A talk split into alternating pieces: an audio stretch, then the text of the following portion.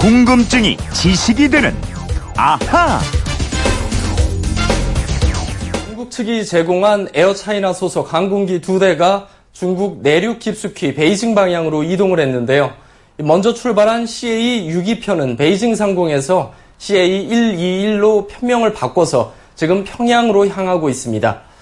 아, 그런데 나중에 출발한 CA-63편 항공기가 좀 흥미로운데요. 현재 베이징 셔우두 공항 근처에서 지금 정체되어 있는 상황입니다.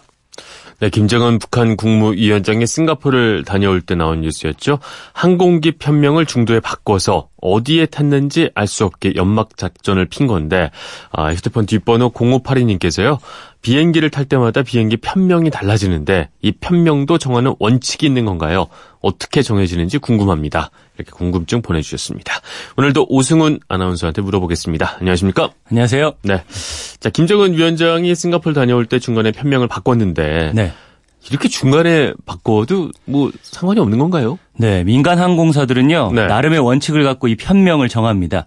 그리고 기상 등의 영향으로 항공기가 하루 지연됐을 때는 편명이 바뀌지만 네. 그 외에는 중도에 달라지는 경우가 없습니다. 그렇죠. 그렇지만 북한은 민간 항공편도 많지 않고 이번에는 또 중국에서 빌려준 전세기를 이용했기 때문에 네. 마음대로 편명을 바꿔서 운행했다고 어, 보시면 되겠습니다. 그렇군요. 우리가 항공기 탈 때 말이에요. 그 티켓에 적혀 있잖아요. K2 뭐 905, 네. OZ 뭐뭐뭐 뭐. 이게 편명이라고 하는 건데 이것도 뭐 정하는 규칙이 있을까요? 있습니다. 예, 시민들이 타는 버스 번호도 권역을 나눠서 만약에 153이라면 네. 1번 권역에서 출발해서 5번 권역으로 가는 세 번째 버스 이런 뜻인데요. 어, 그래요? 네. 이것도 처음 알았어요. 항공 편명 숫자도 이 비슷한 원칙이 적용되고 있습니다. 네. 이거 어떤 규칙이 있는지 자세히 좀 알려주시죠. 네. 먼저 맨 앞에 나오는 알파벳 두 개는 국제 항공운송협회가 정해준 항공사 코드입니다. 네. 대한항공은 KE, 아시아나는 OG, 제주항공은 7C, 진에어 LJ, 이스타항공 GE, 에어부산 BX, 에어서울 RS, 음. TA항공 TW. 네. 이거는 국제적으로 통용되는 항공사 코드고요. 네. 이 다음에 붙는 숫자는 각 항공사가 알아서 자신들이 정한 원칙에 따라서 붙이고 음, 있습니다. 그러니까 숫자는 국제기구가 정하는 게 아니고 네. 앞에 편명까지는 그러니까 뭐 K, OZ 이런 것들은 너희는 이제 이런 알파벳으로 부르겠어 이렇게 다 정해주는 거군요. 맞습니다. 음. 어 그러면 이 숫자에 대해서 좀 알아볼게요. 네. 우선 대한항공의 편명을 보면요. 네. 세 자리 수는 정기 노선 숫자고요. 네 자리 숫자로 되어 있는 건 임시편이나 전세편 항공기입니다. 네. 8로 시작하는 네 자리 숫자는 임시편이고요. 9로 시작하는 네 자리 숫자는 전세편이에요. 어, 세 자리 숫자인 정기편 중에서 0으로 시작하는 건 미주 지역을 오가는 항공기고요. 음. 1은 대양주, 4와 6은 동남아, 7은 일본, 8은 중국, 9는 유럽을 오가는 항공기예요. 네. 최근에는 중국 지역 운항이 늘면서 일부 중국 정기 운항편에도 100번대 편명을 쓰고 있습니다. 음, 그러니까 이 숫자는 근데 뭐 반드시 절대적으로 지켜야 되는 건 아니니까 네. 뭐 항공사 사정에 맞게 바꿀 수는 있겠군요. 그렇습니다. 그리고 가운데 10번대 그러니까 10의 자리에 있는 번호는 네. 세부 지역을 나타내고요. 마지막 숫자는 국내 항공을 기준으로 홀수는 출발편을 나타내고 짝수는 음. 도착편을 가리킵니다. 그러니까 마지막 숫자 홀수는 출발, 짝수가 도착이군요. 네. 아시아나항공도 좀 다르겠어요? 다릅니다. 네. 이 아시아나항공도 국제선은 세 자리, 국내선은 네 자리 숫자를 사용하는데요. 음.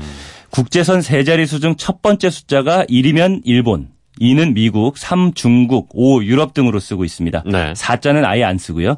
그리고 두 번째 숫자 8과 9는 화물기에 사용하고 있고요. 마지막 세 번째 숫자는 방향인데요.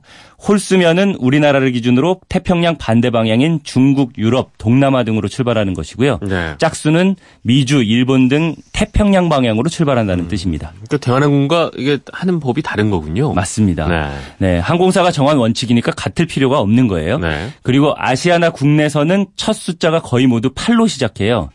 진에어는 또 대한항공 계열사니까 대한항공과 비슷하고요. 음. 에어부산과 에어서울은 아시아나 항공과 비슷하다고 보시면 됩니다. 네. 항공기 탈 때 편명 숫자를 보면서 그냥 무심코 지나치곤 했었는데 네. 아, 0582님 덕분에 뭐 자세한 규칙을 좀 저희가 알아보게 됐습니다. 비행기 탈 때 뭐 이건 말이야 이렇게 한번 자랑할 수 있을 것 같아요.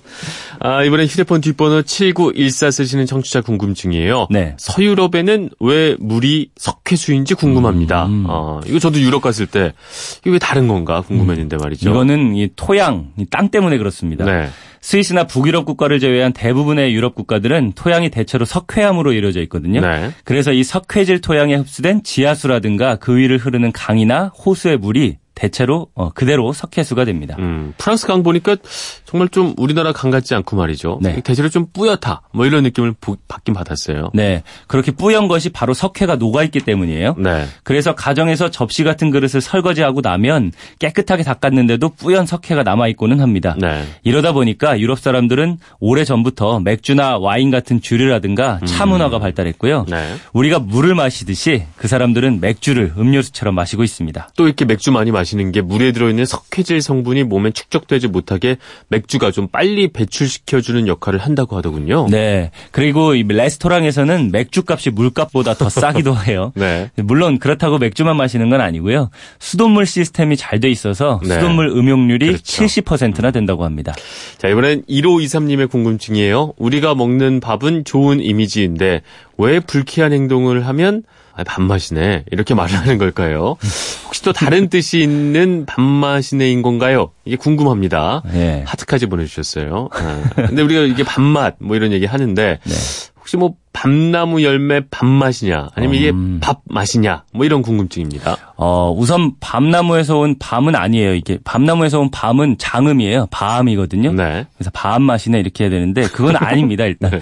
벼에서 난 쌀로 지은 밥이 맞다는 말씀을 드리고요. 네. 우리가 밥맛이야라는 말도 쓰지만 그보다 더 많이 쓰는 말이 밥맛이 없다죠. 아, 그쵸. 네. 몸이 뭐 아프거나 정말 밥맛이 없을 때 우리가 아 밥맛 없네. 뭐 이렇게 돌 씹는 것 같은 그런 느낌 말이에요. 음, 맞습니다. 그렇죠? 너무 피곤해서 입맛이 없거나 해서 음식을 먹을 맛이 나지 않는다 이런 의미로 밥맛이 없다라고 아. 하죠. 이렇게 쓰다가 밥맛 없다는 표현이 나오게 됐습니다. 네. 근데 이 밥맛 네. 없다는 표현도 네. 국어 사전에 올라 있는 말입니다. 아, 그래요? 예. 안이 꼽고 기가 차서 정이 떨어지거나 상대하기가 싫다라는 네. 뜻인데요.